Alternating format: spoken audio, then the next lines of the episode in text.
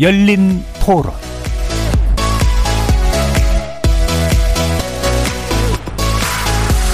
안녕하십니까. KBS 열린 토론 정준희입니다. 어차피 미국이나 일본 입장은 뭐 이해는 가는데 정부가 미국 쪽에는 양해를 구했던 것 같고 종전선언이라든지 이제 그런 부분에 대해서 중국 측의 동의도 사실은 어느 정도 얻어야 되기 때문에 뭐 실내적으로는 그게 맞지 않나. 인권 인권 이야기를 하지만 자기들 국익에 대한 어떤 이권 아니면은 힘의 논리에 의해서 그렇게 한다는 것은 바람직하지 않다고 생각을 하고요. 우리나라 목소리를 내는 건 당연하다고 생각합니다. 관계국 눈치를 보면서 같이 동조하고 그네들의 어떤 힘의 논리에 의해서 좌지우지하는 것은 아니라고 생각합니다. 뭐 누구를 지지하는 건 아니지만 정책이나 이런 것들이 좀 국민들한테 어필이 되고 그걸 인식을 시켜야 되는데 요새 너무 부정적인 네거티브 막 가족 문제 그런 것이 앞세우다 보니까 좀 안타깝긴 한데 어찌 보면 이제 예교 안보 쪽에 대한 그런 부분에 아쉬움은 좀 있습니다. 국제적인 행사라는 거는 모두가 다 같이 한 자리에 모여서 서로가 서로에게 공감하고 응원을 해주는 자리라고 생각을 하는데 단순히 정치적이고 그런 문제로 인해서 적대적인 관계를 유지한다는 것은 평화나 이런 거에 안 좋은 영향을 줄 수 있다고 생각을 해서 그러니까 올림픽을 개최하는 그런 순수한 그냥 집중하면 좋겠는데 복잡한 이해관계가 얽혀 있으니까 아쉬운 부분이라고 좀 생각합니다. 저희가 중국도 그렇고 미국도 그렇고 다 얽혀 있잖아요. 지금만 보고 왜 그러냐 하기에는 단순히 생각할 문제는 아닌 것 같아요.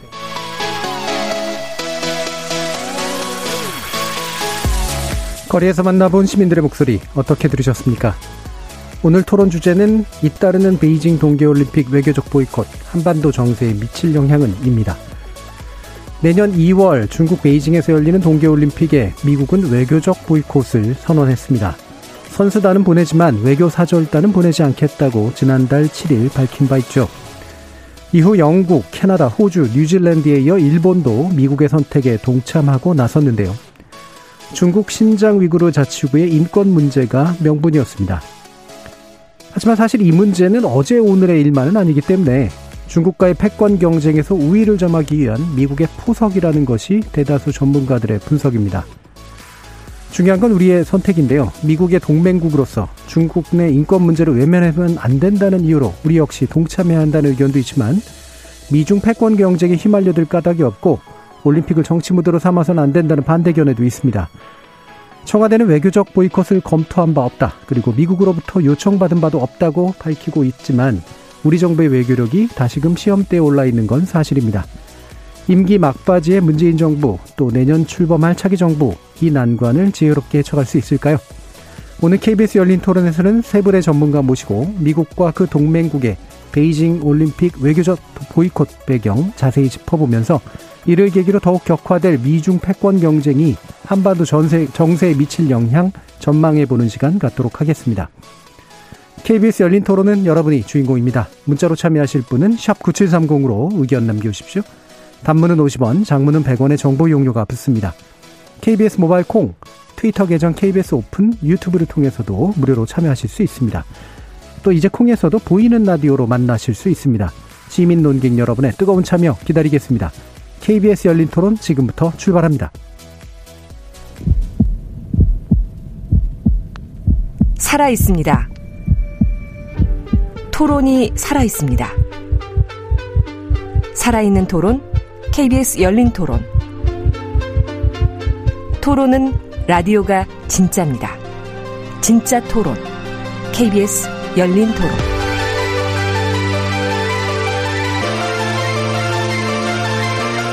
오늘 토론 함께 해주실 세 분의 전문가 소개하겠습니다. 먼저 박원곤 이화여대 북한학과 교수 나오셨습니다. 네, 안녕하세요. 그리고 전가림 호서대 교양학부 교수 자리하셨습니다. 네, 안녕하세요. 그리고 정대진 한평정책연구소 평화센터장 함께하셨습니다. 네, 안녕하십니까. 자, 외교적 보이콧 어, 선언한 것, 뭐 지난번에 토, 열린 토론에서 약간 다룬 바 있었는데요. 어, 그 뒤로 이제 미국의 동맹국들, 호주나 일본 등이 외교적 보이콧을 동참하고 있는 그런 상태입니다. 현재 상황을 어떻게 보고 계신지 세 분 말씀 먼저 좀 들어보겠습니다. 박원공 교수님부터. 예, 미국이 그 지난 6일날 젠사키 백악관 대변인이 얘기를 했죠. 근데 하나 재밌는 게 미국이 공식적으로 공개적으로는 보이콧이라는 표현을 쓰지는 않습니다. 음. 예, 대신에 베이징 2022년 겨울 올림픽과 패럴림픽 경기에 어떤 외교 또는 공식 대표를 보내지는 않을 것이다. 네. 사실상 외교적 정치적 보이콧인데요.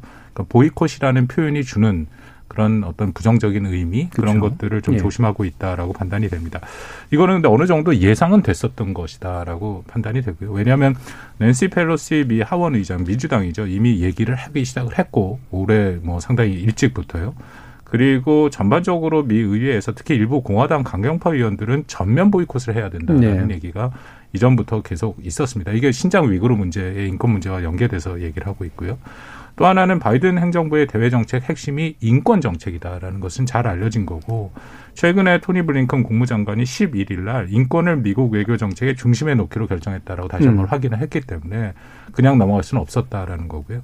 그 대중 견제는 미국 내에서 정치계, 학계, 국민들의 전체적인 지지를 음. 받고 있기 때문에 강경 방향으로 갈 수밖에 없는 것이고 마지막으로는 뭐 잘 아시겠지만 바이든 행정부의 대외 정책이 지금 굉장히 큰 비판에 직면해 있습니다. 예. 결정적인 건 지난 8월 아프간 철군 음. 이후인데 어, 사실은 바이든 행정부의 출범에 굉장히 지지와 지원을 했던 인사들조차도 과연 바이든이 뭘 하고 있는가? 음. 그러니까 이른바 자유주의적인 국제 질서를 복원하겠다 하는데 그런 정책의 일관성이 보이지 않는다.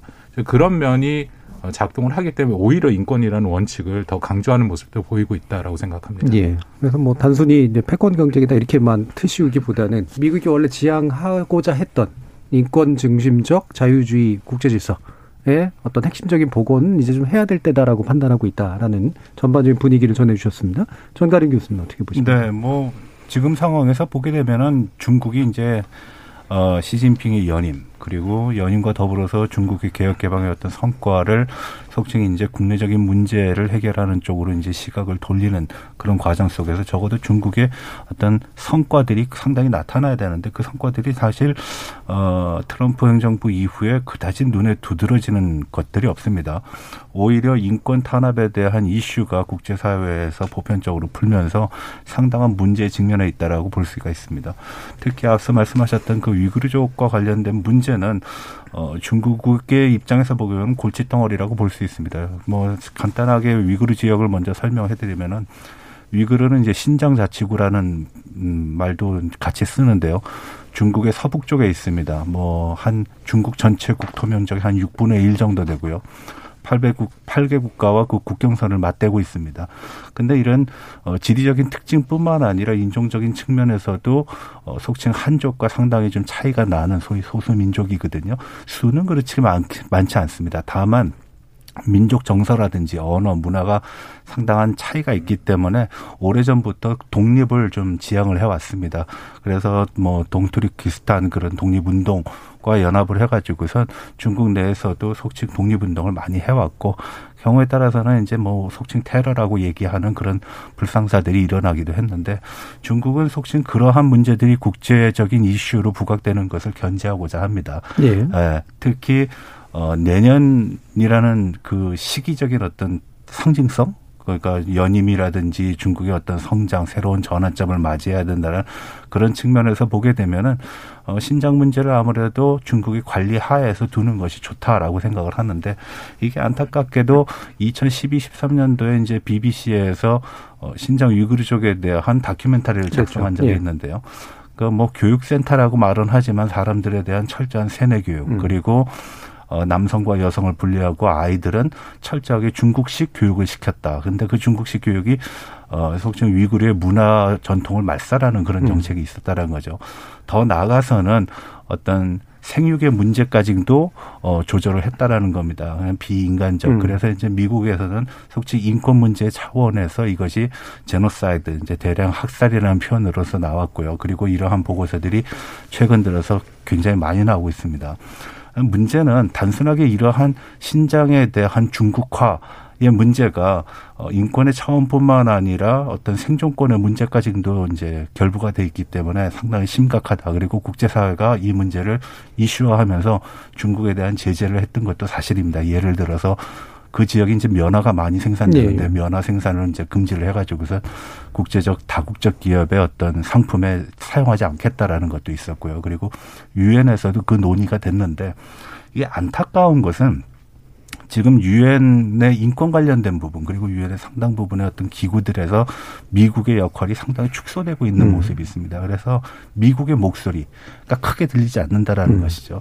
아마 그러한 측면에서의 고려도 있을 것이다라는 측면에서 어, 이 문제를 더욱 더 크게 부각시키는 것이고 결국은 앞서 어, 박 교수님이 말씀하셨던 것처럼 외교적 보이콧, 보이콧이라는 표현을 쓰지 않았지만 적어도 외교적 보이콧의 어떤 형태로서 중국의 올림픽에 대한 제재 그리고 어, 서방 세계 민주 진영의 어떤 입장을 분명히 밝히는 것이라고 볼 수 있겠습니다. 음. 그러니까 신장 위구르 지역의 문제가 실제로 심각하게 파악될 필요가 있고 이, 이거를 이제 공론화시키는 게 이번 베이징 올림픽 계기로 할 필요가 있다라고 판단을 하시는 거죠. 네, 맞습니다. 네. 왜냐하면은 그 어, 이게 무슨 인종 말살의 차원을 넘어서 인격 말살의 음. 차원도 나타나고 있습니다. 그리고 중국이 전통적으로 소수민족 지역에 대해서 채택하고 있는 정책이라는 것이 표면적으로는 동화라 그러는데 따르게 하면은 구축 효과입니다. 네. 한족을 걷다가 더 많이 그렇죠. 집어넣어 가지고선 한족화 시키는 거죠. 뿐만 아니라 지금 위구르족 같은 경우에는 남녀 성비가 굉장히 큰 차이를 보이고 있습니다. 남자들은 더 이상 위구르 지역에 존재하신 음. 존재할 수 있는 이유가 없는 것이죠. 음. 그래서 어 주변 국가 중앙아시아 국가를 이제 도망을 가는 그런 상황이 나왔고 그리고 여성들과 아이들에 대한 철저한 인권 유린이 지금 진행되고 있고 또 실제로 그러한 모습들이 다큐멘터리를 통해 가지고선 보여졌다라는 데에서는 그 문제의 심각성이 상당하다라고 볼수 예. 있습니다. 정대진 센터님 말씀드렸죠. 미국과 중국의 국내 사정이 만약 괜찮았다면 지금 우리가 외교적 보이콧이라고 표현되는 이 상황을 고민하는 그런 경우까지는 오지 않았을 것 같아요. 제가 예. 보기에는. 미국과 중국의 아까 말씀하신 대로 국내 사정들이 굉장히 좀 심각한 편입니다. 미국 같은 경우도 CNN 같은 그 12월 19일자 여론조사 결과를 봐도 아, 미국 민의 66%가 바이든의 리더십에 대해서 의구심을 좀 나타내고 있고요. 그리고 어, 오늘인가요? 어젠가요? 하여튼 미국의 그 Build B, Build Back Better라고 하는 더 나은 재건 법안도 부결이 됐습니다. 이게 바이든의 이제 회심작이었는데 약 2조 달러, 2,400조 원에 해당되는 아주 메가 예산 법안을 들여서 내년도에 건강보험도 확대하고 약값도 인하하고 교육도 확대시키고 하면서 내년 11월에 있는 중간 선거까지 승리를 염두에 두고 야심차게 준비했던 프로젝트인데 이제 그게 결국은 지금 못하게 되버린 네. 상황이 됐습니다. 굉장히 심각한 상황에서는 어쨌든 국내 문제가 안 좋으면 정치 지도자들이 할 수 있는 것은 외부의 적대리기인 것이죠. 거기에 이제 가장 좋은 상대는 어쨌든 지금 중국일 것이고요. 그리고 2월에 있는 그 올림픽이라고 하는 것에 대해서 지금 보이콧이라는 표현을 공식적으로는 안 쓰지만 이 외교적 보이콧으로 이해되는 상황을 여론전을 이제 확대해가면서 한 3개월을 무려 끌고 갈 수 있는 굉장히 좋은 호재인 것이죠. 음. 그런 상황이기 때문에 미국에서는 좀 걷어들일 수 없는 굉장히 좀 매력적인 카드일 수밖에 없을 것 같고 중국 같은 경우도 이제 거기에 대해서 이제 응전을 안 할 수가 없는 상황이죠. 특히 미국과 중국의 내년도 정치 일정이 묘하게 좀 겹치는데 10월 말 11월, 초 11월 달에 미국의 중간 선거가 있고 10월 말 정도에서 아직 날짜가 안 나왔습니다만 중국 공산당 20차 당대회가 있죠. 그걸 앞두고 이제 시진핑은 이제 모택도 네. 등소평 반열에 올라가야 하는데 그 전초전이 되는 이제 세계적인 이벤트가 2월에 올림픽을 굉장히 잘 치러야 되는 것이죠. 그렇기 때문에 어, 미국 입장에서는 이 시진핑 주석의 발목을 친다고 해야 될까 2월부터 음. 어, 기선제압을 하기 위해서 칠 수밖에 없는 상황에서 이 외교적 보이콧을 불러오는 게 나오고 중국은 거기에 대해서 응전을 하기 해야 되기 때문에 자신들의 이제 그 경제적 영향력 하에 있는 어, 그런 국가들에 대해서 거기에 미국의 어, 외교적 보이콧 움직임에 응하지 말라라고 하는 예. 무언의 메시지를 보낼 수밖에 없고 그 와중에 이제 우리 같은 나라는 계속 고민에 좀 빠지게 되는 이런 음. 상황들. 그게 좀 총체적으로 앞으로 한 2, 3개월 동안 이제 아마 계속 고민을 해야 되는 그런 문제일 것 같습니다. 예. 그러니까 일단은 핵심적으로 이제 미국과 중국의 이제 그 국내 문제에 대한 언급들을 지금 정 센터장님 해주셨고 그 미국이 내건 또 인권 문제는 이제 이른바 이제 명분이라고 얘기되는데 이 격차가 어느 정도가 된다고 생각하시는지 한번 더 저는 이게 좀 걱정이 되는 예. 게요. 뭐 인권이라는 가치를 놓고는 서로 간의 그 타협의 지점이 굉장히 낮죠. 예, 그렇죠. 뭐 이른바 음. 신냉전이다라고 얘기를 음. 하는데 저는 아직까지 냉전으로 넘어가지는 않았다라고 생각합니다. 왜냐하면 냉전으로 넘어간다는 것은 정말 이제 피아만 있는 거죠. 적이냐 친구냐. 그렇기 때문에 심지어는 냉전 기간 동안 미국은 우방국 중에 독재 국가도 민주주의 가치가 훼손이 됨에도 반공이라는 것으로 그렇죠. 이데올로기를 묶어버렸지 않습니까? 거기까지 가게 되면 정말 심각한 문제가 발생을 하는데 아직은 아닌데요. 음. 어, 그 방향으로 가는 모습은 보이고 제로성 게임이 보인다. 근데 저는 이번에 특히 이번 어, 이 보이콧에 대해서 걱정이 되는 게 미국과 중국이 정말 어떻게 보면 첫 번째 결투를 벌리는. 음. 그러니까 이전에도 2018년 이후에 트럼프가 본격적으로 대중 강경책을 쓰면서 붙어오긴 했지만 그거는 이제 기술이라든지 아니면 대만 문제 전 세계 모든 국가를 대상으로 한 것은 아니었거든요. 그리고 승자와 패자가 그 자리에서 나오는 것은 아니죠. 근데 이번에는 사실은 올림픽은 전 세계 모든 국가를 대상으로 하는 거 아닙니까? 그리고 딱 두 가지 선택만 준 거죠. 음. 참여할 거냐 말 거냐.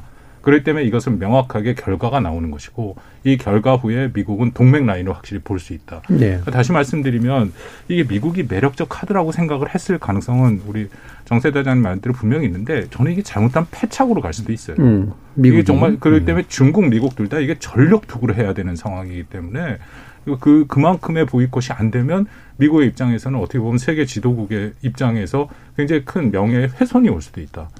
그런 전체적인 구도기 때문에 그 의미는 사실 한국을 비롯해서 동맹국에게 사실상 요청과 좀 지나면 어떻게 보면 압박이 올 수도 있다. 네, 네. 그렇게 생각합니다. 네. 이게 이제 건공일척의 이제 싸움이다. 일종의 치킨 게임이 될 수 있다고 생각하시는지 모르겠어요. 네, 예. 그게 이제 그렇습니다. 인권이란 음. 문제를 어떻게 해석하느냐가 음. 가장 중요한 문제예요. 그러니까 인권이라는 게 이게 상호 주관적인 개념이 있어가지고 우선 미국이 보는 인권 인권하고 중국이 해석하는 인권이 다를 수가 있다라는 겁니다. 네. 전통적으로 중국이 생각하는 인권이라는 거는 생존권이거든요. 가난으로부터 탈피하고 그리고 어, 집이 없는 것으로부터 집이 있고, 그리고 이제 편히 옷을 입고 다닐 수 있는 그런 생존권의 문제는 이미 해결이 됐다라는 측면에서 중국에서는 인권의 문제는 아니다라고 음. 이제 주장을 하는 것인데 중요한 거는 앞서 박 교수님께서도 말씀하셨다시피 이게 냉전이냐라고 봤을 때 냉전이 아닌 성격이 좀 가득 짙다라는 거죠. 이게 왜 그러냐면은 중국이 72년서부터 미국과 정식적으로 교류를 하면서 79년도에 수교를 했는데 지금까지 중미 관계를 보게 되면은 전략적 제휴라든지 협력을 강조해 왔단 말이죠. 근데 갑작스럽게 최근 들어서 성직 냉전적인 시각인 대결과 제거. 이게 냉전이라는 것이 상대방을 제거를 해야 되는 거거든요.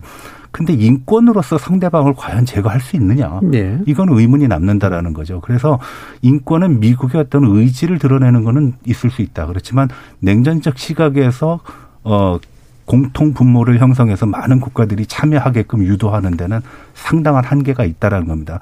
이미 그러한 현상들은 뭐 동남아시아 국가라든지 우리의 상황에서도 나타나고 있는 거죠. 근데 이제 이 올림픽 정신에서 중국에서는 이제 정치적인 개입이다. 정치적인 어떤 문제로 이슈한다 그러는데 사실 저는 그렇게 보지는 않습니다. 왜냐하면 이미 IOC에서도 중립적인 어떤 성격을 충분히 이해한다라고 했는데 이게 분명한 거는 80년 모스크바 올림픽이라든지 84년 LA 올림픽과는 성격이 굉장히 다르다는 거죠. 그러니까 제거와 대결이라는 국면에서 접근을 하게 되면은 아마 어 동맹과 우방의 참여를 이끌 수 있는데 미국이 그냥 단순하게 이거 인권의 문제다라고 얘기하기에는 좀 그렇다. 또 한 가지는 제노사이드라는 표현을 썼는데 대량 학살이 그럼 과연 객관적으로 예. 이루어진 증거가 있느냐 이것도 사실 좀 모호하다라는 겁니다. 그래서 미국 외교가 좀 다듬어지지 않은 어떤 정책적인 이슈를 가지고 접근을 하는 것이 오히려 어뭐 그 규모가 작은 나라 혹은 중국의 의존도가 높은 나라들에게 있어서 어, 상당한 부담으로 작용되고 있고 또 미국의 의도대로 가지 않는 그런 모습이 보인다는 거죠. 또한 미국이 여태까지 미중 관계를 해오면서 여러 번 실수를 한 게 있습니다. 뭐냐 하면은 처음에는 강하게 나가다가 나중에 손을 잡습니다. 네. 그러면은 미국, 영국, 뉴질랜드, 호주 같은 나라는 소위 뭐 오커스라든지 뭐 Five Eyes 같은 국가들은 대응이 가능하지만 그 이하의 어떤 외교력을 갖고 있거나 군사력을 갖고 있거나 경제력을 갖고 있는 나라는 진짜 힘든 상황에 음. 직면할 수 있거든요. 그래서 조금 좀 다듬어진 어떤 형태의 접근이 필요하다라고 음. 봅니다. 음. 그러니까 이제 미국이 이제 박원공 교수님하고도 이제 맥이 좀 비슷한 측면이 있는 것 같아요. 그러니까 미국이 이제 이런 식으로 카드를 냈을 때 이게 정말 뭐 적어도 소기 성과로도 낼 수 있는가. 그다음에 그게 상처 없는 싸움은 없겠지만 그 상처가 되도록이면 크지 않게 만들 수 있는가라는 의문이 좀 나설 수가 있을 텐데 이 부분 어떻게 보세요, 정대태 선생 예, 비슷한데요. 미국이 음. 과연 그 80년대 65개국가인가를 이제 모스크바 올림픽에 같이 이제 보이콧을 단체로 했죠. 그때 선수도 음. 안 보내고 막 그랬던 건 전면 보이콧이었는데 지금 그 정도까지 수준을 생각을 하고 덤벼들고 있는 것 같지는 않아요. 예. 박원근 교수님 말씀하셨지만 보이콧이라고 하는 용어 공식적으로 쓰지 않고 다른 나라들한테 자신들의 우방국한테 은근히 이제 압력을 가하는 거긴 하지만 전면적으로 지금 한판 붙어보자. 뭐 60개국 이상, 65개국 이상 플러스 알파 하겠다라고 하는 그런 전략적 계획을 공식화, 노골화시키면서 지금 접근을 하고 있지는 않는 것 같거든요. 그러니까 이 2개월, 그러니까 패럴림픽까지 하면 3개월 정도가 소요되는 기간 동안 인권 문제를 계속 건드릴 수 있는 호재인 거죠. 음. 그러니까 어쨌든 이거 자체가 어쨌든 미국은 자신들의 가치 외교 자체를 놓고 승기를 잡을 수 있는 카드라 생각을 하고 연초에 미중 경쟁에서 어쨌든 우위를 점하기 위해서 아 그런 전략적 차원의 접근을 좀 하고 있는 것 같고 뭐 그런 거 봤을 때 근데 우리는 문제가 뭐냐면은 미국은 지금 어쨌든 명분상 외형상 인권이라고 하는 것을 내세우면서 공식적으로 이 보이콧 문제를 다루고 있습니다. 근데 이제 우리가 이 문제를 바라볼 때 보이콧 문제를 바라볼 때 판단 기준이 조금 다른 것 같아요.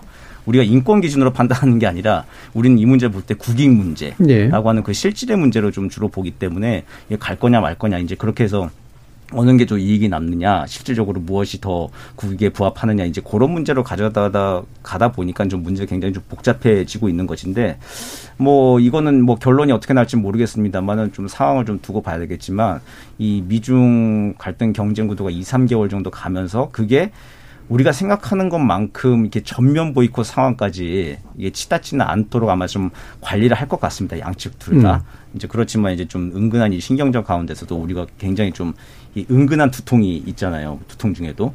그런 것처럼 계속 좀한 2, 3개월 좀 골치 아픈 문제인 거는 분명히 보입니다. 예. 그러면 이제 여기서 아까 그 정가림 교수님도 잠깐 언급 주셨지만 인권이 이제 보편적인 주제인 건 맞는데 뭐 아까 박문 교수님 말씀주셨듯이 미국이 또 언제나 또 인권을 막 최, 최서 최우선에 두고 했던 것도 아니어서 인권의 종류가 또 여러 가지가 있으니까 겉보기엔 되게 보편적이지만 사실 내부적으로는 이제 층위들이 좀 있어서 이게 이제 제노사이드라고 부르는 대량 학살이라든가 인종 청소라든가 이렇게 뭐 보스니아 내전이나 뭐 이런 데서 일어났던 일들처럼 뭔가 국제사회가 보편적으로 개입이 필요하다 또는 적어도 보편적 압박이 필요하다라고 유대하거나 연대할 수 있을 만한 수준이 어느 정도일까? 예. 그리고 이게 이제 신장기구의 문제하고는 어느 정도까지 매치기 될까라는 데 대한 의견을 좀 여쭙고 싶어요. 아무래도 미국이 기대한 바 중에는 음. 이게 동계 올림픽이라는 성격도 있었을 겁니다. 네. 왜냐하면 동계 올림픽의 주요 대상국들은 어, 북반구에 있는 서방 선진국들이 주요 음. 운동 선수들이 메달을 그렇죠. 따는 예, 경기거든요. 예, 예. 그러니까 상당히 미국 쪽의 입장에서 보면은 동참할 가능성이 높다라고 판단을 했을 음. 수도 있어요. 이게 하계 올림픽하고는 규모 자체가 다르니까. 네. 아, 또 한 가지는 지금이 이제 뭐 코로나에서 오미크론으로 굉장히 좀, 좀 심각한 상태 아닙니까? 그러니까 여러 가지 그 구실이 있다라는 거죠. 코로나 때문에 우리는 안 보낸다라고도 음. 할수 있다라는 겁니다.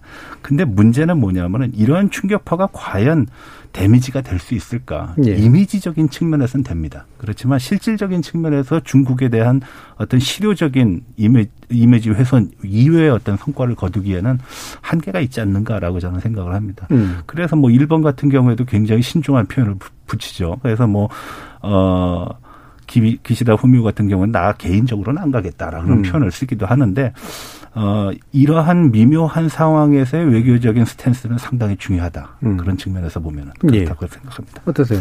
증거를 볼수 있는 게 그러니까 미국에 음. 과연 얼마만큼 동참할 것이냐. 그 의미는 그간 신장 위구르의 인권 문제 탄압에 대해서 국제사회가 단합해서 목소리를 냈는데 거기에 이제 동참한 국가들을 보면 알 수 있거든요. 음, 음. 가장 최근에는 바로 지난달 유엔에서 신장 위구르 문제에 대한 그 비판의 공조 성명이 나왔는데 47개국이 들어갔습니다. 네.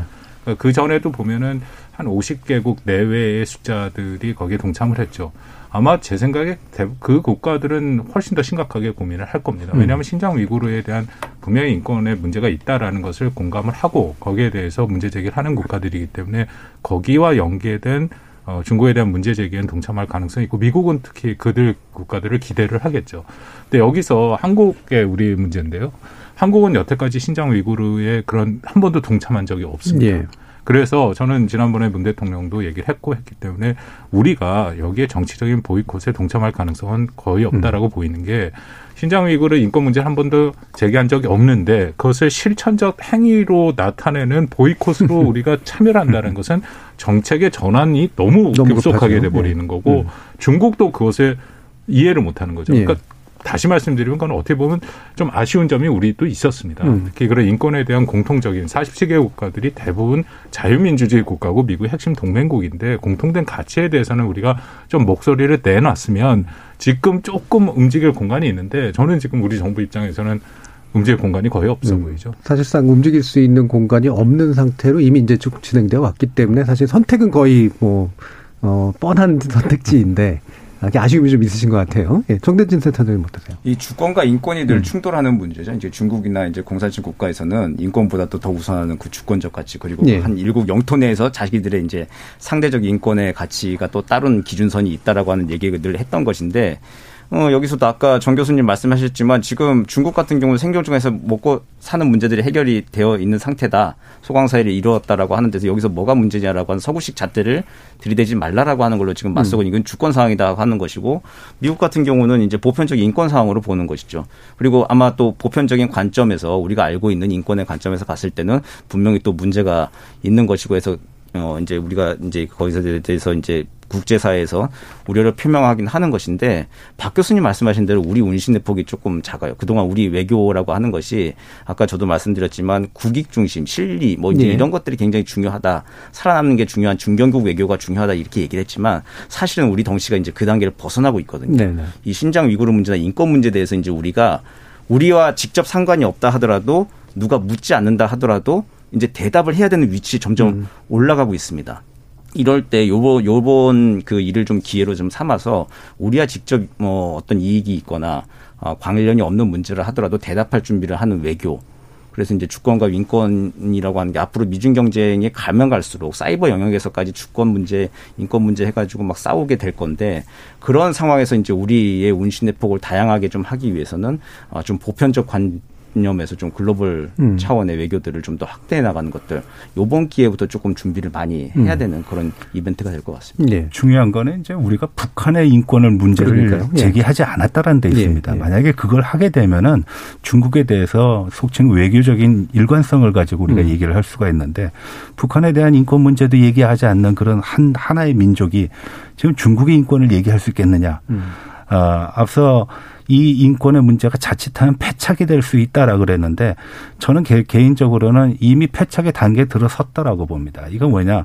우리가 국제적인 위상에 버금가는 어떤 행위 주체로서의 역할을 하지 못한다라는 데 첫 번째가 있고요. 두 번째는 우리의 문제조차도 우리 스스로가 어, 부정하고 외면을 했다라는데 또 한 가지의 문제가 있다라는 겁니다. 그래서 결국은 인류 보편적 가치를 제시할 수 있는 그런 속칭 뭐 중견 국가라고 얘기는 하지만 중견 국가의 어떤 위상은 전혀 드러나지 못하고 있다라는 거는 아쉽고 안타까운 부분이라고 할수 음. 있겠습니다. 그래서 우리의 문제라는 건 어떤 걸 말씀하십니까? 우리가 북한의 인권을 가지고 예. 얘기하면은 아마 신장 위구르 지역의 위- 인권에 대한 기준점은 음. 하나가 마련이 될 겁니다. 두 번째로는 우리가 그러한 가치를 상당히 존중한다. 적어도 헌법적인 정신을 수호하는 국가다라는 이미지도 보일 수 있고 세 번째로는 이제 우리가 중견 국가인데 중견 국가는 이슈 선점, 이슈 주도를 해야 되는데 지금까지 우리가 과연 어떠한 이슈를 가지고 전 세계적인 어떤 그 내용들을 펼쳐왔는가 외교적으로 너무 적다. 단순하게 그냥 국가 이익이라 그래가지고선 이 국가 이익이라는 게 하드 파워 그러니까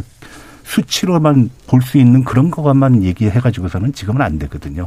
그래서 그런 측면에 좀 아쉽다라는 말씀을 드리고 싶습니다. 자, 그럼 말씀처럼 이제 우리가 이제 그 전까지는 아무래도 이제 우리 덩치가 계속 커져오긴 했지만, 어, 이제 미국을 바라보고 또 중국도 바라보고 이제 이러면서 우리가 뭔가 이 중간에서 이제 그 자신의 운신의 폭을 마련해야 되는 그런 국가로서 외교를 해온 면이 분명히 좀 있고, 또 특수관계에 있는 이제 북한이라고 하는 데 대해서 인권 문제로서 뭔가 접근할 수 없었던 어떤 어, 이미 발목이 잡혀 있었던 측면들이 있는 거죠. 근데 그러다 보니까 이제 아, 중견국 이상의 어떤 지위에서 보편적 가치를 가지고 뭔가 얘기를 할 수 있는 상태가 아니었던 것 이 이제 좀 제한적이었던 것 같은데 이게 이제 지금도 이제 그 동일한 문제가 반복되는 게 결국 종전선언에 대한 어떤 일종의 집착 같은 거잖아요. 종전선언을 해야 되는 건 맞는 것 같은데 다만 이 시기에 이제 이런 방식으로 동계올림픽을 이용해서 할 수 있는 것인가라는 문제가 좀 몇 개월을 좀 끌어왔는데 현실적으로 아마 어 가능성은 굉장히 좀 낮아지긴 했습니다만 그래도 우리 정부는 굉장히 좀 신경을 쓰고 있는 상태잖아요. 어떻게 판단하세요, 박원기? 그러니까 종전 선언이 좀 굉장히 어려워졌죠. 네. 왜냐하면 우리 정부가 처음에 종전 선언을 계획을 할 때 베이징 올림픽이랑 연결을 한 것은 종전 선언은 아주 쉽게 말씀드리면은 미국과 어, 북한이 가장 핵심이고요. 네. 두 국가가 적대시 관계를 철회하는 것이고 거기에 이제 한국과 중국이 같이 하면 좋다는 얘기고요.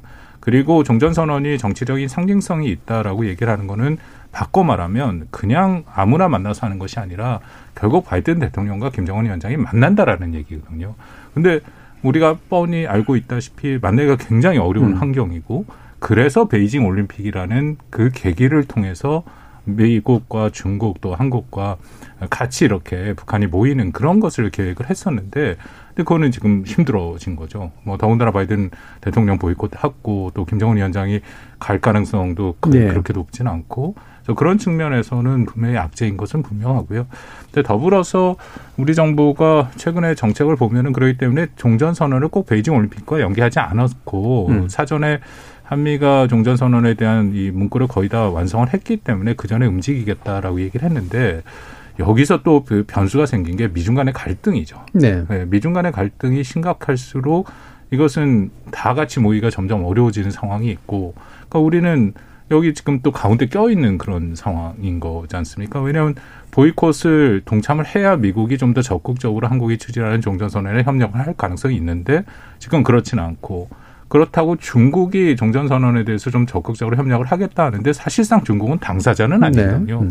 협력을 한다는 게 중국이 미국을 설득해야 되는데 그럴 관계는 또 전혀 아니고 전체적으로 종전 선언에 대해서는 어, 이 베이징 올림픽의 정치적 보이콧이라는 것이 악재로 작용을 하고 있는 것은 분명해 보입니다. 예. 그럼 이제 방금 말씀 주신 것처럼 이제 우리가 미국, 우리 물론 이제 사실 선택지는 거의 고정돼 있긴 하지만 그리고 미국도 이제 우리에게 뭐 직접적으로 공개적으로 뭔가를 요구하고 있는 상태는 아닌데 어, 종전 선언을 좀 더 어쨌든 적극적으로 하기 위해서는 이 국면에서 미국에게 어느 정도는 눈에 드는 행동들을 해야 될 필요가 있는가라는 거. 실제로 미국은 그걸 염두에 두고 있을까? 어떻게 판단하세요? 예, 정대튼 선수. 이게 종전 선언 같은 게 지금 형국을 좀 보면은 이 한반도 평화 프로세스라고 하는 게 시동이 사실 거의 다 꺼진 자동차잖아요. 네. 거기다가 이제 마지막 이제 좀 시동 한 번만 걸려라 그러고 이제 배터리 플러그 갖다가 이제 물린 상황인데 음. 너무 한겨울이라 지금 또 배터리도 없고 막 그래서 지금 시동이 잘 안 걸리고 있는 네, 상황이죠. 점프라고 하는. 예, 그렇죠.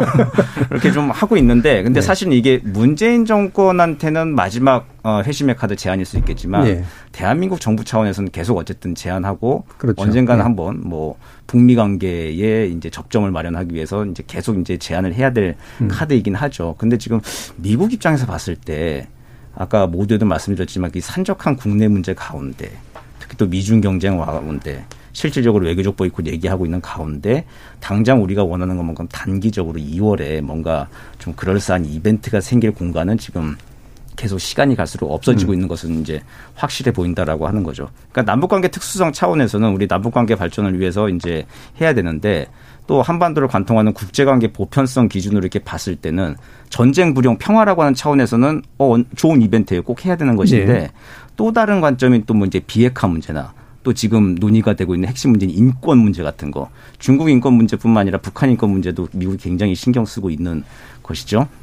특히 태- 최근에 또 이제 민주주의 정상회의 할 때 인권을 고리로 해서 또 독자 제북제재를 또 추가하기도 하고 했었기 때문에 그런 차원에서 또 이제 국제관계 보편성에서도 어 이게 비핵화 인권 문제로 간 카드를 만약에 이제 미국이 생각하고 있다면은 이번에 이제 그렇게 호응을 해주기는 아, 아마 좀 기대만큼은 좀 어렵지 않을까. 음. 그러니까 한미 간의 문안이 많이 조율되고 한 것들은 쌓아두면 될 것 같아요. 예. 서랍에 넣어놨다가 나중에 쓸 수 있을 때또 음. 쓰면 되는 것이지 지금 그것 때문에 우리가 혹시 종전 선언에 너무 이벤트적인 거에 좀 집중을 하다가 아, 우리가 또 원하지 않는 패착을 또 네, 2월에 혹시 네. 두게 되는 수 그건 좀 우리가 조금 좀 고민을 많이 해야 될 것 같습니다. 음.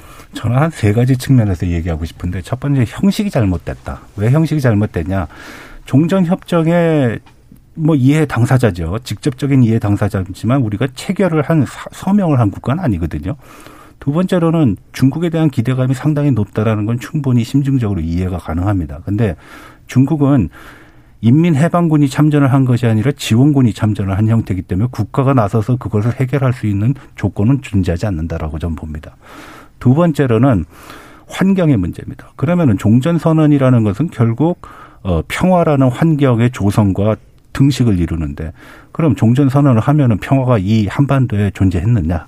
어, 변화가 됐는가? 거기에 대한 확고한 답은 없다라는 거죠. 이미 북한은 핵을 보유했다라고 스스로 어, 자임하고 있고 중국은 핵 보유 국가인 북한에 대해서 뭐 특별한 조치도 취하지 않고 있고 비핵을 논의하지만 실질적인 어떤 어떤 규제 같은 건 없다라는 것입니다. 세 번째로 우리가 얘기할 수 있는 거는 과연 국익의 차원에서 보면은 종전선이 누구한테 좋겠는가? 종전은 평화의 환경을 구축하는 것이라고 보게 되면은 첫 번째 아마 이제 평화를 위한 조건을 위해서 어, 무장 해제 혹은 무, 어, 감축 뭐 이런 것들을 얘기를 할 텐데 그럼 제일 먼저 나오는 건 아마 주한 미군일 겁니다. 왜냐면은 북한에는 주둔군이 없고 중국도 자주국방이라고 얘기하니까 그러면 그러한 문제점들을 안고선 지금 종전선언하는 거는 정치적인 어떤 이미지라는 측면에서 보면 충분히 이해가 가지만 실질적인 득실을 가지고 얘기할 때 과연 한국한테 무슨 득이 있겠는가라고 저는 의문을 하고 싶습니다. 그래서 중국은 오히려 반기죠. 뭐 말은 원칙적으로 하지만 그 원칙이라는 거는 나는 손해 볼 거 없다라는 거죠. 근데 어 적어도 우리의 입장에서 보면은 이게 득보다는 실이 너무 많다. 그리고 불확실성이 제거가 되는 것이 아니라 불확실성을 항상 안고 가야 되는데 과연 이게 종전으로 인한 평화의 고착한지 아니면은 어 우리의 안정을 담보할 수 있는 것인지 하는 그런 확신은 쓰지 않는다라는 겁니다. 그래서 이런 측면에서 보면은 종정 선언은 어좀 과도한 시점에서 그리고 불필요한 어, 요구 사항이 진행되고 있는 것 같은 인상을 벌일 수가 없습니다. 네, 알겠습니다. 자, 뭐 종전 선언 자체에 대한 뭐 논의가 오늘의 핵심 내용은 아니었었기 때문에 그 정도의 견해를 듣는 것으로 일부는 좀 마치고요. 어, 정의진 문자캐스터 불러서 청취자들 의견 한번 들어보겠습니다. 네, 지금까지 청취 여러분이 보내주신 문자들 소개합니다. 소네트 썸님. 결국은 경제 문제, 시장 싸움이라고 봅니다. 중국을 시장에 끌어들여 자국의 이익을 노렸던 미국이 중국이 기술로 치고 들어오니 이젠 중국을 쳐내려 하는 거죠. 5243님. 이런 토론을 해야 하는 자체가 우리가 처한 상황을 대변하는 것 같아서 가슴이 답답합니다. 좌우 치우침 없이 우리만의 길을 가야 하는데 현실은 녹록치 않으니 안타깝습니다. 6292님, 60대 시인입니다.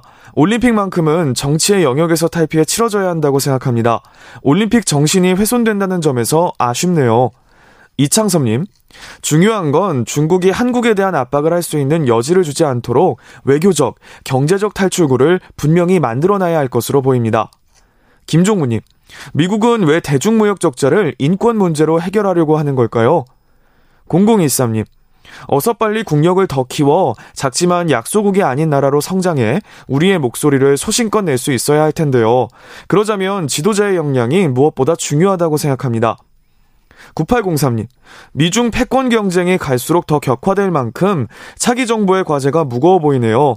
헌데 윤석열, 이재명 두 유력 대선 후보의 외교 정책에 있어 비전이 안 보이는데 저만의 생각인가요? 라고 보내주셨네요. 네, KBS 열린 토론. 이 시간은 영상으로도 생중계하고 있습니다. 유튜브에 들어가셔서 KBS 일라디오 또는 KBS 열린 토론을 검색하시면 지금 바로 토론하는 모습 보실 수 있습니다. 방송을 듣고 계신 여러분이 시민 농객입니다. 계속해서 청취자 여러분들의 날카로운 시선과 의견 보내주세요. 지금까지 문자캐스터 정의진이었습니다. 토론이 세상을 바꿀 수는 없습니다. 하지만 토론 없이 바꿀 수 있는 세상은 어디에도 없습니다.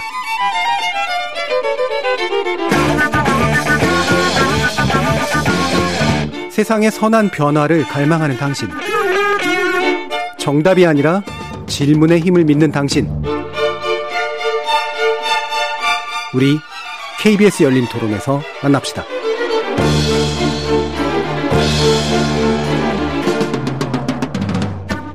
KBS 열린 토론 잇따르는 베이징 동계올림픽 외교적 보이콧 한반도 정세에 미칠 영향은이라는 주제로 전가림 호서대 교양학부 교수 정대진 한평정책연구소 평화센터장 박원권 이화여대 북한학과 교수 이렇게 세 분의 전문가와 함께 하고 있습니다. 어, 앞에서 좀 논의할까 그러다가 이제 뒤로 좀 밀었는데요. 어, 과연 이제 어떤 카드들이 이제 앞으로 오고 가게 될까라고 하는 거에 대한 궁금증인데 일단 중국은 이제 보복을 하겠다라고 이제 얘기를 했으니까요. 그럼 중국이 이제 그런 카드를 실제로 쓸 수 있을지 또 거기에 대응하는 또 미국의 카드는 어떤 것들이 남아 있을지 어떻게 보세요, 정가림 교수님? 보복의 수단은 여러 가지가 있을 겁니다. 그렇지만 그 보복을 한다라는 것 자체가 과연 중국한테 얼마만 득, 얼마만큼의 득이 되겠느냐라고 저는 어 반문을 하고 싶습니다. 왜냐하면은 중국이 얘기하고 있는 것이 이제 중국의 꿈의 실현이라든지 중국의, 중국의 위대한 부흥도 있지만 국제사회에서의 새로운 질서를 수립하는데 일조를 하겠다라는 그런 내용들도 있거든요. 그러면은 포용적인 가치 그리고 관용적인 가치가 필요한데 보복에 대한 보복, 보복에 대한 보복으로 악순환을 거듭하게 된다 그러면 과연 중국이 대국으로서의 위상을 유지할 수 있을까? 이런 문제가 첫 번째로 얘기가 될 수 있고요. 두 번째로는 중국이 지금 직면하고 있는 여러 가지 문제점들 중에서 어, 스스로가 어, 언어의 불일치, 모순을 겪고 있는 부분이 있습니다. 예를 들어서 우린 초대하지도 않았는데 그쪽에서 뭐 외교적 보이콧이라 그래서 안 온댄다라고 얘기를 했습니다. 그러면은 쿨하게 아무렇지 않게 생각을 해야 되는 네. 거거든요. 그러니까 그거는 어, 수사적인 측면에서 보면은 굉장히 좀 모순된 행태로 나타나고 있다라는 겁니다. 세 번째로는 그럼 보복을 한다.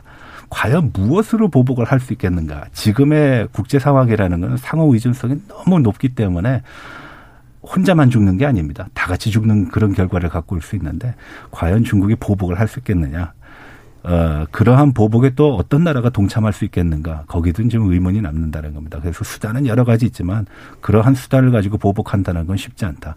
아마 보복을 하게 되면은 대만 문제, 홍콩 문제, 마카오 문제와 같은 속칭 중국에서 국내 문제인 동시에 국제적인 이슈가 될 수 있는 문제점들을 가지고 보복을 할 텐데 그 역시도 저는 쉽지 않다라고 봅니다. 음. 중국이 실질적으로 카드가 없는 건 아니지만 쓸 가능성은 사실은 그렇게 높지 않다. 득보단 실이 많다라는 거죠. 네. 어, 어떻게 보세요? 중국도 상황을 좀 보겠죠. 음. 왜냐하면 이게 아까는 제가 이 정면 대결이고 뭔가 음. 결투 결판이 난다라고 얘기를 하는데 거기에 끼어 있는 국가들은 그런 형국으로 안 몰아가려고 굉장히 노력을 할 것이다. 네. 일단은 보이콧이라는 표현을 우리 정부도 사실 조심해야 됩니다. 그렇죠. 그 표현을 되도록이면 네. 안 쓰고 왜냐하면 바로 얼마 전에 일본의 기시다 총리가 그 얘기를 했거든요. 자신은 안 간다. 그렇지만 외교적인 보이콧이라고 우리는 표현하진 않는다라는 음. 애매하게 얘기를 하면서 뭔가 움직일 수 있는 공간을 열어놓고 있거든요. 그러니까 제 판단에는 아마 적지 않은 국가가 약간 이런 식으로 중간에서 네. 타협하는 형태로 가지 않을까. 그러니까 정상과 지도자는 정말 뭐 중국이 원하는 아, 뭐 애를 쓰는 국가들만 참석을 할 거고 음. 나머지는 좀 이렇게 수준을 낮추되 이게 좀 애매하게 하는 음. 움직이는 예를 들어서 각국의 올림픽 위원회가 있지 않습니까? 그 위원장이 가면 그거는 또 어떻게 해석을 할 네. 것이냐라든지 아니면 전임 무슨 그 관련자들 일본은 벌써 그런 생각들을 음. 하고 있더라고요. 그렇게 해서 이건 미국도 중국도 아닌 서로 음. 승패를 보지 않은 그런 형태로 간다. 근데 그럼에도 몇 개의 국가는 분명하게 이것은 눈에 보일 겁니다. 현재 중국이 굉장히 애- 공을 들이고 있는 알려져 있는 국가는 당연히 한국. 음. 뿐만 아니라 독일도 지금 그렇죠. 독일도 좀 애매한 상황이고 또 이번에 메르켈 총리가 바뀌긴. 해서 또 새로 든 정부는 인권에 훨씬 더 관심이 있긴 하더라고요. 그렇지만 독일이 EU에서 차지하는 위치를 볼 때 분명히 그렇고 프랑스와 이태리는 이미 어, 정, 그 보이콧에 참여하지 않겠다라는 식으로 또 얘기를 했거든요. 그래서 아마 그 몇 군데 핵심 국가에 대해서는 미국과 중국 양국에서 음. 굉장히 또 적극적으로 움직일 가능성이 있는데 우리도 그 중에 한 국가가 될 가능성도 있다라고 예. 봅니다. 전략적 모호성을 얘기할 때 이것도 아니고 저것도 아니다라는 게 전략적 모호성이 아닙니다. 상대방으로 하여금 굉장히 많은 의문을 품게 하는 게 전략적 모호성이거든요. 예. 앞서 박 교수님이 말씀, 우리 외교부 장관은 중국 외교부 장관과 만날 때 베이징에서 못 만났습니다. 천진하고 샤먼에서 만났어요. 왜 코로나 바이러스가 위험하다 그러니까. 음. 그러면은 우리 정부 측 인사가 베이징을 못 들어가는 건 기존의 어떤 선례를 가지고 봤을 땐 당연하다라고 할 수 있거든요. 그것도 하나의 유연성이라고 볼 수 있는데 아 과, 과연 우리는 그걸 고려하지 않았다 그런 제안도 없었다라고 가지고 있는 카드를 다 드러낼 필요가 있었는가? 음. 아유 전에 샤먼을 안 가고 베이징을 갔더라면 천진에서 안 만나고 베이징에서 만났더라면 베이징이 낯설지 않을 텐데 이 정도로만 해도 될 것 같은데 저는 그런 점이 좀 아쉽다라고 생각을 합니다. 음. 예. 뉴질랜드 같은 경우가 좀 굉장히 특이한 케이스로 좀 다루고 음. 있는 것 같아요. 이게 또 영국, 캐나다, 호주, 뉴질랜드에서 이게 외교적 보이콧이라고 불리는 거에 동참은 하긴 하는데 뉴질랜드 정부가 입장을 좀 살짝 보이는 게 이게 그 인권 문제 때문에 안 가는 게 아니라 우리는 코로나 때문에 지금 그런 그러니까요. 여행을 할 필요가 없다라고 예. 얘기를 합니다. 근데 조금 웃기긴 웃기죠. 이게 음. 선수단은 그런 코로나로부터 뭐 괜찮고 뭐 정부 관계자는 코로나에서 뭐 안전하지 않은 것이냐 그런 의문이 예. 또 제기되긴 샷을 안 하는데 맞았거나. 근데 이걸 보고 있는 미국이나 중국이나 예. 제3자인 우리나 보면 참 애쓴다라고 하는 게 느껴지잖아요. 근데 거기에 대해서 미국과 중국이 너 확실히 해라고 지금 말할 상황이냐? 그것도 아닌 것 같거든요. 음. 보면은 똑바로 해라 줄 서라 이제 그렇게 하지 않고 이렇게 좀 음. 모호한 입장들, 자국에 이제 맞게 좀 애매하게 좀 하는 입장들을 지금 뉴질랜드 같은 거 카드를 좀 보여서 이걸 참고해야 되냐 아니냐 뭐 이제 그런 얘기들도 나오긴 나오는데 이게 좀 애매하긴 합니다. 음. 근데 우리도 뭐 이렇게 좀 아까 박 교수님 말씀하신 대로 한국, 독일 같은 경우가 특별히 미중 양측이 신경 쓰는 나라가 됐으니까 우리가 좀 음. 곤혹스러운 거예요. 네. 그게 아니었으면 우리도 뭐 코로나 때는 못 간다. 우리도 뭐 니네 베이징에 지금 못 들어가니 우리도 안 갈랜다.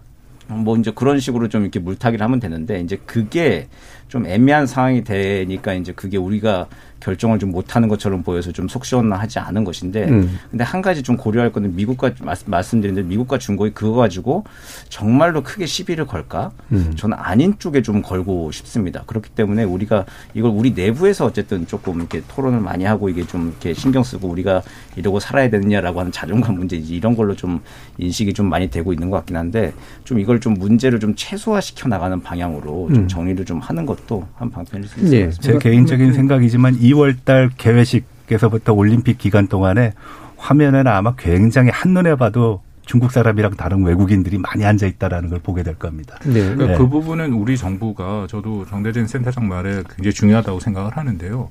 이건 정말 보호성을 좀 가질 필요가 음. 있습니다. 음. 그래서 굉장히 다양한 해석을 가지도록. 근데 안타깝게도 지난 13일 문 대통령 호주 가서 아예 정치적 외교적 보이콧에 대해서는 미국을 비롯한 어느 나라로부터 참관을 권유받은 바가 없다라고 얘기를 해버리니까 이것은 사실상 참여하지 않겠다라고 얘기를 했거든 한 거나 마찬가지가 되고요. 그리고 바로 거기에 붙여서 미국 국무부에서 그 다음날 질문이 나왔습니다. 한국이 그런 얘기를 한다라고 그랬더니 그 결정은 한국이 알아서 한다라고 얘기를 하면서도 그 전문을 보면 음. 국내 보도된 거랑 좀 내용이 다르더라고요. 네. 백악관이 보이콧 결정을 하기 전에 동맹과 파트너들에게 알리고 상의도 했다라고 얘기를 합니다. 음. 그 신장 위구르가 문제가 얼마나 심각하고 그렇기 때문에 미국은 여기서 보이콧을 한다라고 사전에 설명을 했다라는 거거든요.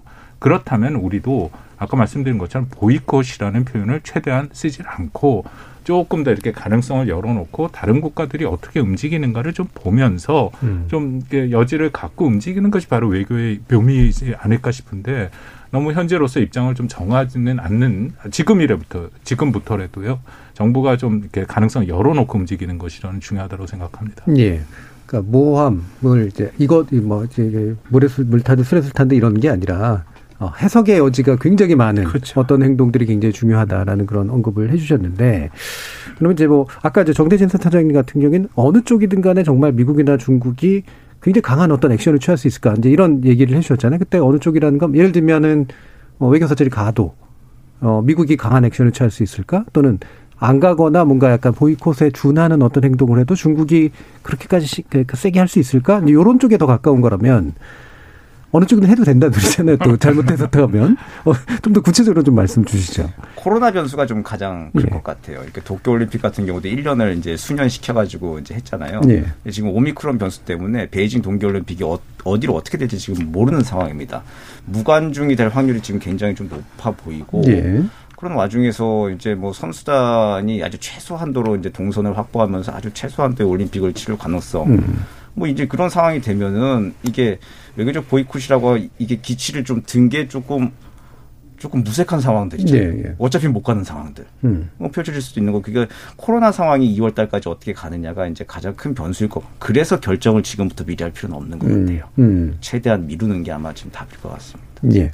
자, 그러면 두 번째로, 그 올림픽 문제는 이제 현재까지 뭐, 이렇게 모호성이 필요하다라고 하는 것으로서, 그 최대한 이제 그 움직일 수 있는 공간을 만들어 두는 게 필요하다 정도로 일단은 정리할 수가 있을 것 같은데, 어, 어쨌든 미국과 중국이 이렇게 끝낼 거는 아닌 상태이기 때문에 상당히 이제 세게 어, 막 여기저기서 이제 붙게 될 거 아니에요? 그러면 어 과연 이제 어느 정도까지 이제 심각해질 수 있을 가능성이 있을까에 대한 전망도 좀 필요해 보이는데 아까 이제 그 정가린 교수님께서 아마도 이제 그 대만 문제라든가 이런 것들을 매개로 뭔가가 나올 수 있을 것 같다라는 표현을 쓰셨는데 그게 흔히 말하는 뭐 전쟁설까지는 아닐 거라고 좀 믿습니다만 어떻게 좀 더 구체적으로 좀 전망하시나요? 네, 그렇습니다. 그 이제 음. 보통 통일 전선 전략이라는 그 설명을 하는데요. 음. 통일 전선 전략은 보통 사회주의 국가들이 많이 채택하는 전략 중의 하나입니다. 상대방에 대한 혼돈을 이제 야기하는 거죠. 어, 대가지 한 세 가, 대개 한 세 가지 유형으로 진행이 됩니다. 하나가 심리전, 그리고 언론전, 법률전. 음. 그 대만에 대해서는 법률로서 자국의 일부분이라고 얘기를 했기 때문에 어 거기서 독립을 하겠다. 그러면은 국내법에 의해서 제재를 하겠다. 그래서 반독립법 같은 것도 만들어 놨습니다. 네. 예. 그 언론전이라는 건 이제 무수히 하고 있죠. 음. 대만은 중국의 일부분, 합법적인 정부가 아니다. 뭐 이런 식으로 얘기하고 있고 심리적인 거는 대만인들로 하여금 상당한 큰 불안감을 느끼게 하는 겁니다. 음. 근데 얼마 전에 대만에서 그 네 가지 그 이슈로 인해 가지고선 국민 투표를 했는데 그 국민 투표 이슈가 모두 민진당의 승리로 귀착이 돼 버렸어요. 그러니까 중국의 어떤 통일 전선 전략이 먹혀들지 않았다라는 거죠. 네. 오히려 대만은 비록 그 투표인들은 적었지만 비율은 적었지만 적어도 대만인들은 지금 미국과의 연대 강화 그리고 대만의 자주성 같은 걸 강조, 강조한다라는 측면에서 보게 되면은 아마 공세적인 입장에서의 중국의 어떤 통일 전선 전략은 더 더 그 가속화될 것이다라는 거고요. 또 한 가지는 이제 얼마 그 대만에 대한 그 방공 식별 구역의 그 침범 뭐 이런 것들이 있었거든요. 그런 것들로 인해 가지고서 어 위기감을 고조시키는 그것도 방법이긴 할 겁니다. 그렇지만 그것도 늘 일상이 되다 보면은 심각하게 받아들이지 않는 그런 경우가 있어요. 예를 들어서 북한이 탄도미사일 발사했다고 우리가 사재기 안 하지 않습니까? 대만도 똑같거든요. 예, 예. 어, 뭐 오늘 한 140대 넘어왔네. 어, 그런가 보다. 어, 많이 넘어오네. 어, 공군이 힘들겠네. 이런 정도로 받아들이니까 이것도 속칭 어떤 정책의 관리에 있어서는 상대방이 전혀 예상을 하지 못했던 상황에서 행동을 했을 때 충격파가 큰데 중국이 과연 지금 대만에 대해서 쓸 수 있는 카드가 얼마나 있는가. 음. 사실 제가 봤을 땐 별로 없다. 오히려 이 카드를 대만에다가 어, 그렇게 쓰기보다는 다른 데로 시선을 돌릴 가능성이 높다. 그래서 최근 중남미 국가들의 좌파 정부들이 많이 예, 들어섰거든요. 미국의 뒤뜰에 에, 속칭 반대되는 과거의 그 쿠바 사건과 같은 그런 어, 어떤. 인상을 주는데 그런 것들로 해가지고 미국을 자극하는 것도 하나의 방법이 될 수 있을 음. 겁니다. 예. 일단 대만이 가장 가능성은 있지만 카드가 생각보다 많지는 않고 그렇죠. 음. 네. 남, 이렇게 남미라든가 이런 데들에서 뭔가 또 네. 어, 다른 방식이 열릴 수도 있다. 어떤 것들 또 생각하세요? 그 최근 한 2, 3년 사이에 대만을 중심으로 남중국해도 음. 마찬가지입니다. 미중 간의 군사적인 충돌의 가능성이 계속 얘기를 하는데 글쎄요, 뭐 저는 군사적인 충돌의 가능성이 크진 않다라고 여전히 음. 생각을 합니다. 왜냐하면 그것이 갖고 오는 후과를 미국과 중국이 너무 잘 알고 있기 때문에 물론 일부에서는 많이 얘기하죠. 정간 전에는 둘 다 핵 보유국이기 때문에 그것이 핵 전쟁으로 발전시할 수 있다. 그렇지만 요즘 같은 경우에는 전술핵이 있기 때문에 그것을 넘어갈 수도 있다라고 또 얘기를 하고 또 한 사람들은 1914년에 일차 세계대전 이전 상황이랑 많이 요즘 비교를 하지 않습니까? 예. 그 당시에도 뭐 독일을 비롯해 유럽 국가들이 경제적으로 많이 얽혀 있었는데 결국 전쟁으로 갔는데 미국과 중국도 마찬가지다. 그뭐 흔히들 몽유병 환자처럼 전쟁으로 가고 있다라는 그런 비유까지 나오고 있는데요. 저는 그 가능성보다는 남중국해나 대만이나 모든 세계의 전쟁의 원인이 그렇지만 이게 오인과 서로 생각지 못했던 이 돌발 변수와 서로 간의 불신 이제 그런 것들이 부딪히는데 대만과 남중국해는 늘 군사적인 가능성이 벌려져 있다라는 음. 것이죠. 그래서 그 가능성을 우리가 좀 조심해야 되고 그래서 얼마 전에 처음으로 드디어 시진핑 주석과 바이든 대통령이 만나서 화상으로 얘기를 하긴 했습니다만 거기서 미국이 계속 말하는 것 중에 하나가 가드레일 안전대를 치겠다라는 거거든요. 이게 잘못해서 이게 가드레일 바깥으로 절벽으로 떨어지면 안 되니까 최소한도 그런 안전대를 치겠다라는 거. 근데 그 안전대가 얼마나 튼튼한지는 좀 걱정이 되는 거고 예. 또 하나는 한반도가 또 저는 걱정이 되는 부분이 있죠. 음. 왜냐하면 냉전 때 같은 경우에는 오히려 한반도는 우리가 뭐 여기서 한국 전쟁을 경험을 하긴 했습니다만 남북으로 갈라져서 나름대로 소련의 영향권 또 미국의 영향권으로 서로가 서로를 적대시하지만 인정을 해줬어요. 근데 지금 현재 나타나는 모습들 보면은 그런 것들이 굉장히 뭐랄까요 좀 모호해진 부분들이 있다라는 거거든요. 남중국해 대만도 마찬가지고 한반도도 미중 간의 갈등 지역으로 어떻게 보면 그럴 가능성이 여- 이전보다는 좀 열려 있다. 음. 그러니까 그런 면에서 우리는 좀 더 어려운 입장이다라고 생각을 합니다. 음. 그러니까 전쟁 가능성은 여전히 높게 보이지는 않지만 전쟁이 의외 요소에서 이제 저- 점화되는 그런 가능성들은 또 여전히 있다 이렇게 보셨는데요. 장대현 센터님 또 어떤 갈등 요인이나 아, 충돌의 지점들이 좀 예상되시나요? 전쟁 위기를 활용하는 거는 내년도 미국과 중국의 지도자들은 아마 그 유혹을 좀 피하기 히- 힘들 것 같아요. 음. 그 11월 중간 선거까지 바이든 대통령 끌고 가야 되는데 지금 국내 문제 안 풀리는 거는 어쨌든 외부의 적대리. 그러면 중국만큼 좋은 상대가 없기 때문에 요즘 미국의 싱크탱크들 홈페이지를 보면은 뭐 거의 다 위성 사진들 다 가지고 와서 이게 남중국 해 쪽에 하이난 섬에 막 무슨 군 기지가 뭐 새로 생겼다 뭐 이제 이런 걸로 거의 다 도배가 다 되어 있거든요. 그래서 지금 뭐 벌써 이제 뭐 이게 군불대기 같은 불지피기 좀 들어간 것 같고 중국 같은 경우에도 어쨌든 뭐 시진핑 주석도 얘기했지만 머리에 피를 흘리면서까지 싸우겠다 이제 그런 얘기를 하고 있는 거 아니겠습니까? 그 내년도 10월 말에 이제 그 20차 당대회 중국에 그리고 11월 중간 선거 때까지는 이 양상을 피할 수는 없을 것 같은데 이게 전쟁 위기를 활용하는 거, 전쟁 가능성 자체가 있는 것보다 이게 전쟁은 사실 양쪽이 굉장히 최고도의 긴장과 경계태세에 있을 땐 전쟁이 오히려 안 납니다. 그러니까 음. 말씀하신 대로 오발과 오인 속에서 나무 막대기를 그냥 잘못 판단하고 음.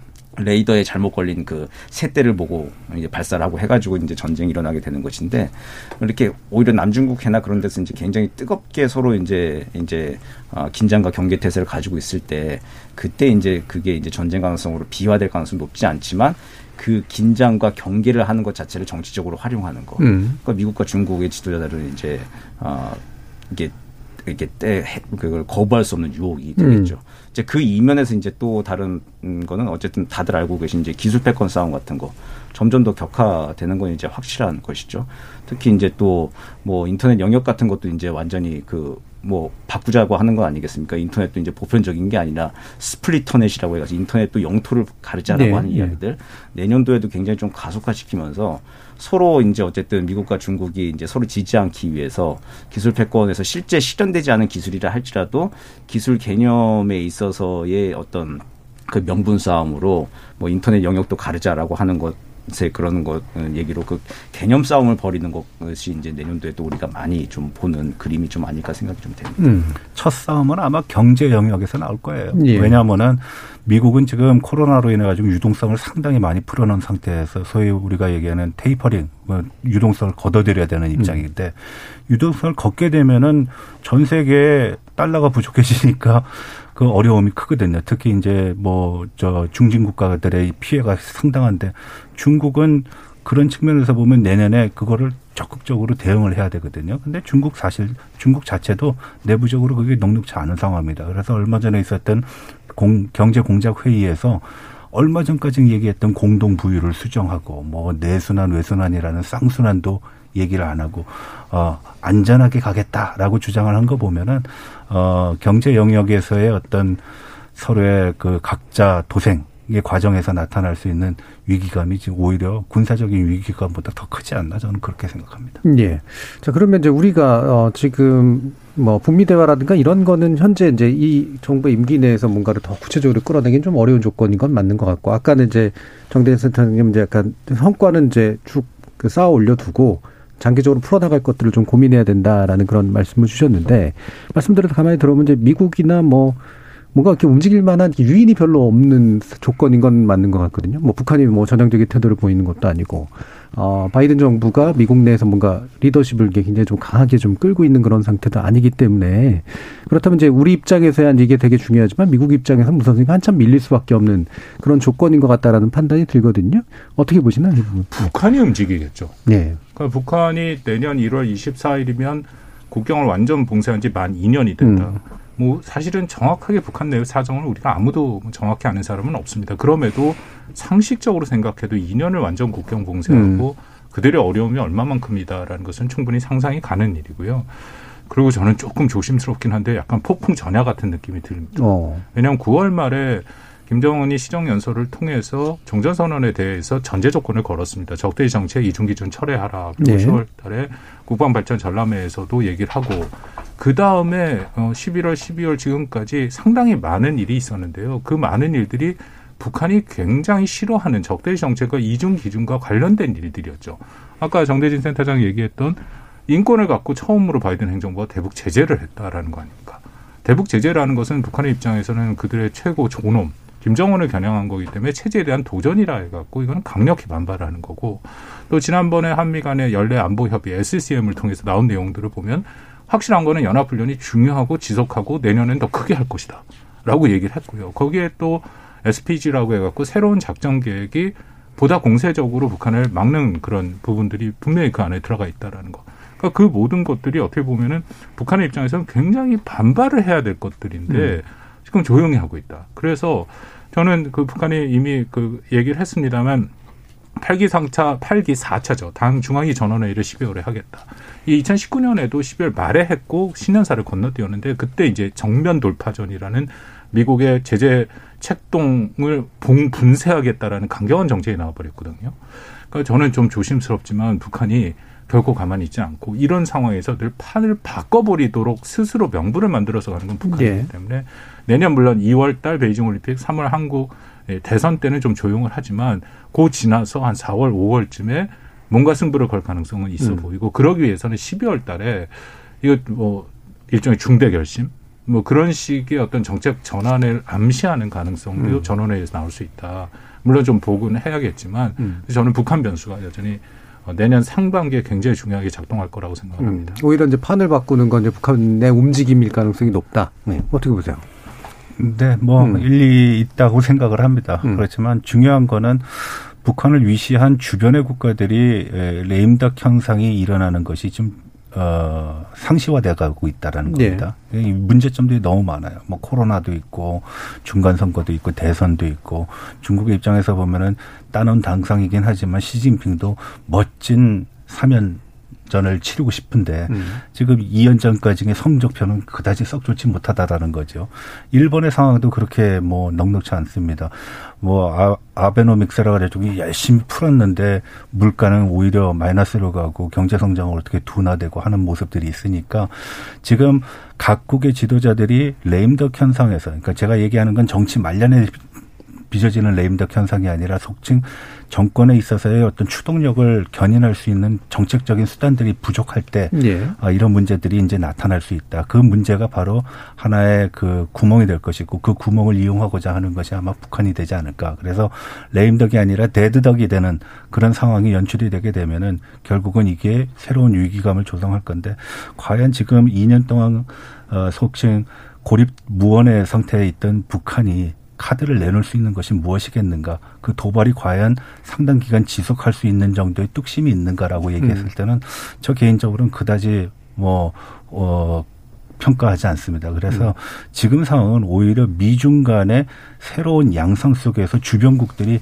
마치 그, 그 휘몰아치는 물 속에서 어떻게 따라가야 될까를 고민하는 그런 상황이 연출되지 않을까라고 저는 봅니다. 예. 그럼 뭐 두 분이 이제 지금 약간 견해 방향은 조금 다르긴 네. 하지만 어, 북한이 뭔가 움직인다라고 했을 때 그 움직임이 이제 우리 남한 측에서 기대하는 좋은 움직임이기보다는 나쁜 움직임 쪽에 좀 더 가까울 가능성에서 이제 좀 전망을 하시는 것 같아요. 정대진 센터장님 어떠실까요? 불안하죠. 과거 음. 선례가 너무 많으니까 음. 그런 거죠. 새 정권이 탄생을 할 때마다 이렇게 테스트 하듯이 언제나 예. 북한은 그렇게 와이스 때도 이제 NPT 탈퇴 선언을 하고 김대중 대통령 들어왔을 때도 그게 이제 대포동 미사일을 쏘고 하는 일들을 당연히 좀 예상이 좀 되는 바이죠. 그리고 이제 말씀하신 대로 지금 2년 넘게 2년 넘게 봉쇄를 했던 상황이고 2017년 11월 29일 날 화성 15형 대륙간 아, 탄도미사일 발사한 이후에 지금 4년 넘도록 사실은 미국을 향한 전략적 도발은 굉장히 자제하고 있는 음. 편입니다. 뭐 국내 사정도 있고 코로나 사정 때문에 아무것도 할 수 없는 것도 있긴 하지만 어쨌든 4년째 어쨌든 음, 미국 북한의 가장 최종 종착지인 미국을 상대로 해서 미국을 자극하지 않고 지금 4년 넘게 참아왔습니다. 그런데 이제 내년도가 됐을 때 이제 2월 달에 이제 동계 올림픽 이제 좀 지나가고 그러니까 북한의 우방국인 중국의 가장 필요성인 어, 베이징 올림픽 잔치를 만, 망치는 것을 시기가 망치지 않는 그 시기가 좀 지나가고 그리고 이제 3월에 우리 대선을 치르고 나서 5월 달에 이제 대통령 취임을 하잖아요. 예. 그러니까 5월 말 6월 초 사이가 이제 또 가장 또 적기가 될 수 있겠죠. 북한 음. 입장에서는 뭔가 그때 중대 결심을 하고 행동을 해서 전략적 도발을 다시 할 가능성. 지금 SLBM을 쏴야 되거든요. 음. 근데 지금 겨울 동해 바다는 조금 힘들긴 하겠지만 봄이 되면 그래도 조금 SLBM을 좀 실험 발사하기도 그때까지 또 기술력 축적을 더 아마 지금도 아주 가열차게 하고 있을 거고요. 음. 그래서 이제 그 카드를 이제 회심의 카드를 5월 말 6월 초를 놓고 이제 할 건데 근데 이제 우리가 5월 말 6월 초 위기가 올 거다라고 하는 걸 기정사실처럼 놓고 이제 손 놓고 있으면 안 되는 거겠죠. 그러니까 3월에서 5월 이제 정권이 뭐 어떻게 계속 계승이 되던 아니면 뭐 정권 교체가 되던 간에 그 정권은 바뀌어도 대한민국 정부는 계속 가는 것이니까 3월부터 5월 사이에 이런 안보 위기가 누구나 좀 짐작할 수 있는 것이라면 그 정권 이수기에 어쨌든 북한을 상대로 뭔가는 좀 해야 되는 것이죠. 음. 그렇게 해서 상황 관리 들어가니까 북한도 어쨌든 대화 국면이라고 하는 게 펼쳐지고 있을 때는 도발을 삼가하는 거는 이제 패턴이 나와 있는 음. 건 맞거든요.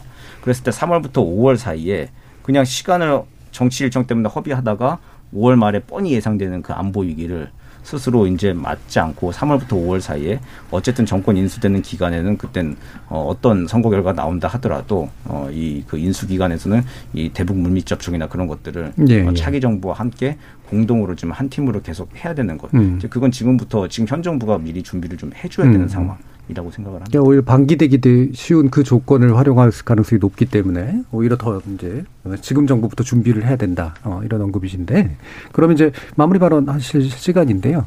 어, 전략적 보호성이 필요하다라는 말과 함께 또 주체적 선택도 필요하다. 이 언뜻 보면 되게 이제 모순적이잖아요. 이거를 어떤 방식으로 이제 풀어내는 것이 가장 바람직할지에 대한 견해 여쭈면서 특히 이제 이번에 대선 과정에서 사실 되게 중요한 이 국제 외교 관계에 대한 문제들이 얘기가 잘 안 나오고 있어서 어떤 것들을 좀 주문하고 싶으신지 마지막 말씀 좀 들어보죠. 어, 전가림 교수님부터 들어볼까요? 네. 저는 개인적으로 외교는 예술 이라고 봅니다. 음. 우리가 어떤 그림을 그릴 거라고 상상을 하고 붓을 들 건지 연필을 들 건지 그리고 그려 나가는 것이죠. 근데 중간에 뭐 톱을 들고 나온다든지 아니면 뭐 장대를 들고 나오면 아마 그림이 그려지지 않을 겁니다. 그 과정에서 또 중요한 거는 엄격한 순차적인 관리가 필요하다라고 봅니다. 우리가 어 일관성을 갖고 있다라는 건 외교에서 상당히 중요한데 그런 측면에서 보면 지금 동북아의 환경 변화에 있어서 한국이 종전 선언을 끊임없이 주장하는 것이 외교적인 일관성이라고 판단하는데 그 외교적인 일관성에 대한 효용 가치는 그다지 높지 않다라는 음. 겁니다. 그래서 엄격한 순차적인 방식 중에 최우선 고려돼야 되는 거는 불확실성을 제거하는 거거든요. 북한이 가지고 있는 우리가 속칭 지금까지 해왔던 제재 국면에 대한 더 강도 높은 그래서 확실히 평화가 강조됐다. 그럼 뭐 그 다음에는 다른 것들도 얘기할 수 있겠죠. 그래서 이러한 예술을 만들어 나가는 외교적인 행위가 지금 심각하게 고려가 돼야 되는데 자칫 이것이 뭐 국익이 국익의 판단 기준을 그냥 경제적인 이익이라고 생각해 가지고선 중국도 버릴 수 없고 미국도 버릴 수 없다는 양자론을 택하게 되면은 오히려 혼란은 더 가중될 음. 것 같다는 생각입니다. 네. 정대진 대표님. 글로벌 아젠다에 대한 고민을 좀 이제 정말 본격적으로 해야 될 것 같습니다. 그러니까 우리가 지금 코로나 엄중한 시국에 굉장히 좀 살기 힘들지만 대한민국 나라는 점점 잘 살고 있는 건 확실하거든요. 이게 수출도 연일 신기록을 세우고 있고 이 페이스대로 가면은 뭐 수출 부분에서는 G5 안에 들어가는 것도 이제 확실해 보이고 하는데 근데 그 덩치에 걸맞는 글로벌 아젠다에 대해서 특히 뭐 기후 얘기에 대해서는 우리가 많이 하는데 인권이나 민주주의 문제 같은 거에 대해서 예, 누가 안 물어봐도 이제 대한민국은 얘기를 해야 되는 이제 위치에 올라왔습니다. 그거를 이제 차기 정부에서는 이야기하기 시작해야 되고 외교의 컬러가 좀 달라져야 하는 것이죠. 그냥 남북 관계에 매몰된 외교나 군사 안보에 매몰된 외교가 아니라 이제 그 인권 문제를 포함한 민주주의 문제 다 얘기를 하고 우리가 거기에 대해서 이제 일정한 그 우리의 관행과 선례가 축적이 돼 있으면 이런 경우가 왔을 때 아, 우리는 이렇게 해왔으니 이렇게 하겠다라고 하는 기준점들이 있는 거죠. 그리고 다른 나라도 우리나라에 대해서 예측 가능한 것이고 우리 스스로도 좀 불안함을 좀 덜 수 있고 예. 이제 그런 방향으로 외교의 컬러를 바꿔나가는 글로벌 아젠다에 대해서 폭넓게 이야기하는 이제 그 계기가 이번 선거 음. 이후에 차기 정부부터 마련돼야 될 것 같습니다. 네. 박원공 교수. 저는 두 가지가 매우 음. 중요하고 심각한데 안 되고 있어서 이미 기회가 우리한테 시- 주어진 시간이 크지 않다고 생각합니다. 가장 중요한 것은 원칙이죠. 과연 대한민국이 대전략이 있는가? 그 대전략을 만들기 위해서는 우리 원칙이 있는데 그 원칙도 있습니다. 뭐냐면 아까 잠깐 말씀드린 자유주의적인 국제 질서죠. 음. 그래서 뭐 흔히 말하는 자유무역부터 시작해서 인권의 가치, 또 열린 다자주의, 법치, 그것은 우리가 공유하고 있는 가치들이거든요. 자유민주주의 국가로서. 그래서 그 원칙에 따라서 미중 간에 아까 말씀드린 제로섬 게임으로 가는 상황에서 우리가 어, 그 원칙에 따른 대응이 필요하다. 그게 반드시 미국과 같이 가라는 얘기는 아닙니다. 예. 왜냐하면 바이든 행정부도 지금 자유주의적인 국제 질서와 반하는 것을 굉장히 많이 하고 있어요. 그래서 물론 전반적으로 볼 때 미국과 보- 호흡을 맞추고 보폭을 맞추는 게 훨씬 많긴 하겠지만 그럼에도 우리가 그 원칙을 갖고 움직여야 어, 된다라는 것은 분명하고요. 또 하나는 그 원칙을 지키면 어쩔 수 없이 우리가 비용이 지불할 가능성이 예, 커집니다. 예. 음. 이전 같이 이제 전략적 모호성이라는 게 쉽게 말씀은 이런 거죠. 이쪽 저쪽 손해 안 보겠다. 네. 근데 더 이상 그런 것은 아니다라는 거거든요. 그렇기 알겠습니다. 때문에 우리가 책임과 비용도 감당할 각오가 필요하다고 생각합니다. 예. 세 분 마무리 말씀과 함께 이렇게 마치려고 하는데요. 오늘 함께 해주셔서 감사합니다. 정대진 한평정책연구소 평화센터장님, 그리고 박원곤 이화여대 북한학과 교수님, 그리고 정가림 호서대 교양학부 교수님. 세 분 수고하셨습니다. 감사합니다. 감사합니다. 감사합니다.